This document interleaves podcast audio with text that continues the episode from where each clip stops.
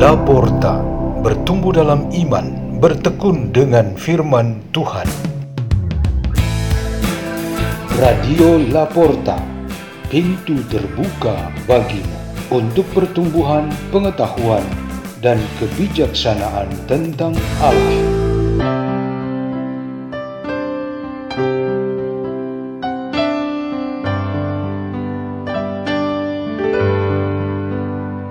Bacaan dan Renungan Sabda Tuhan Hari Jumat Pekan Biasa ke-6 tanggal 18 Februari 2022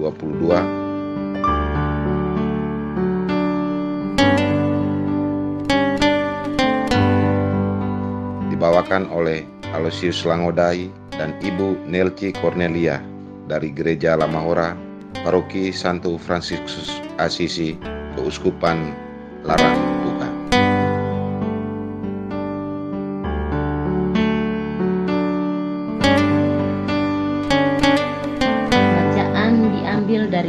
Rasul Yakobus bab 2 ayat 14 sampai 24 dan 26. Saudara-saudaraku, apakah gunanya kalau seorang mengatakan bahwa beriman tetapi tidak mempunyai perbuatan? Dapatkah iman itu menyelamatkan dia? Misalnya saja, seorang saudara atau saudari tidak mempunyai pakaian dan kekurangan makanan sehari-hari. Kalau seorang di antara kalian berkata kepadanya, "Selamat jalan, kenakanlah kain panas dan makanlah sampai kenyang," tetapi tidak memberikan apa yang diperlukan tubuhnya, apa gunanya itu? Demikian pula halnya dengan iman. Jika iman itu tidak disertai perbuatan, maka iman itu pada hakikatnya mati. Tetapi mungkin ada orang berkata, "Padamu ada iman, dan padaku ada perbuatan." Aku akan menjawab dia, "Tunjukkanlah kepadaku imanmu itu tanpa perbuatan, dan aku akan menunjukkan kepadamu imanku dari perbuatan-perbuatanku." Engkau percaya bahwa hanya ada satu Allah, itu baik. Tetapi setan-setan pun percaya bahwa akan hal itu dan karenanya mereka gemetar.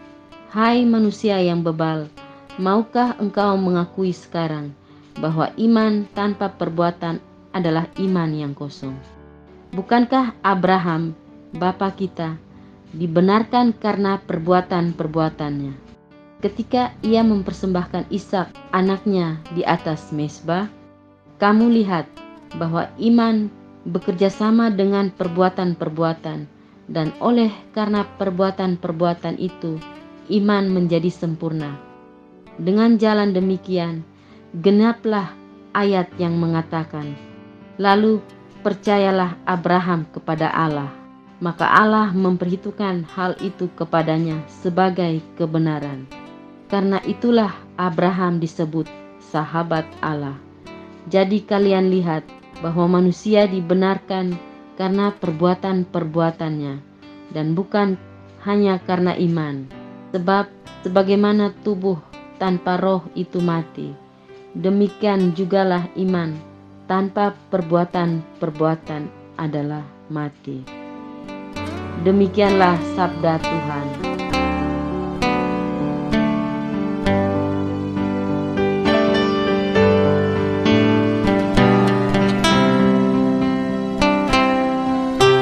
Renungan kita pada hari ini bertema kehilangan diri.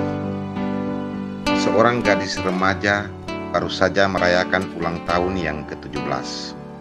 Ia sangat bahagia atas dukungan keluarga dan semua temannya, karena bahagianya ulang tahun ke-17 adalah puncak kehidupannya sebagai seorang remaja.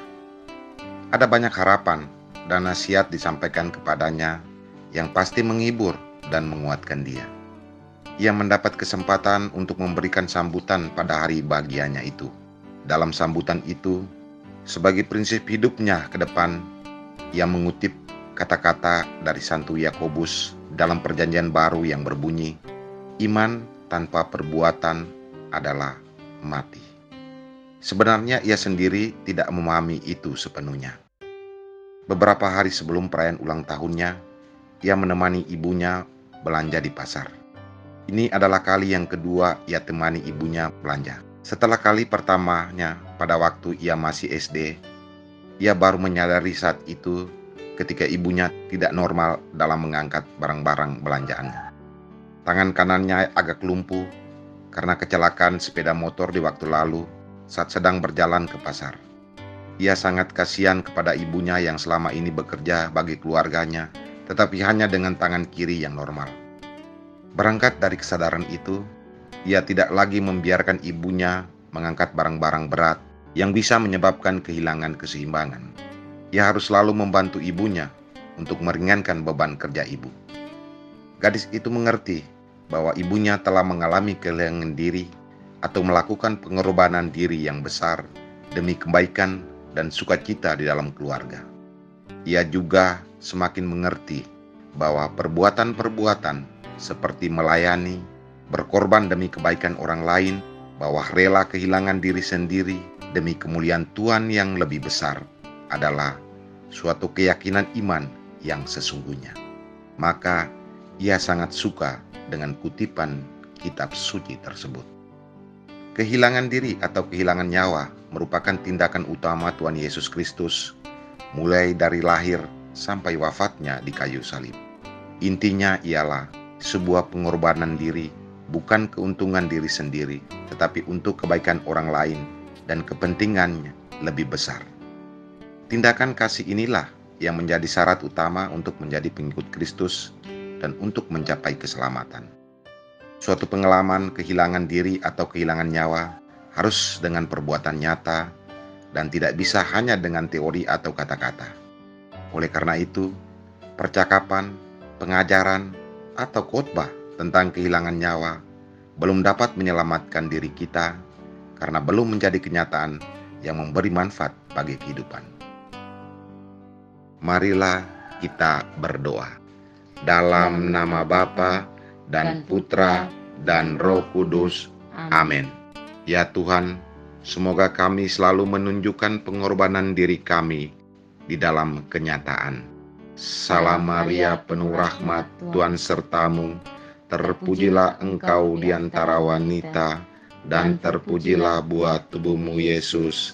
Santa Maria Bunda Allah, doakanlah kami yang berdosa ini, sekarang dan waktu kami mati. Amin. Dalam nama Bapa dan Putra dan Roh Kudus. Amin. Radio Laporta, pintu terbuka bagimu.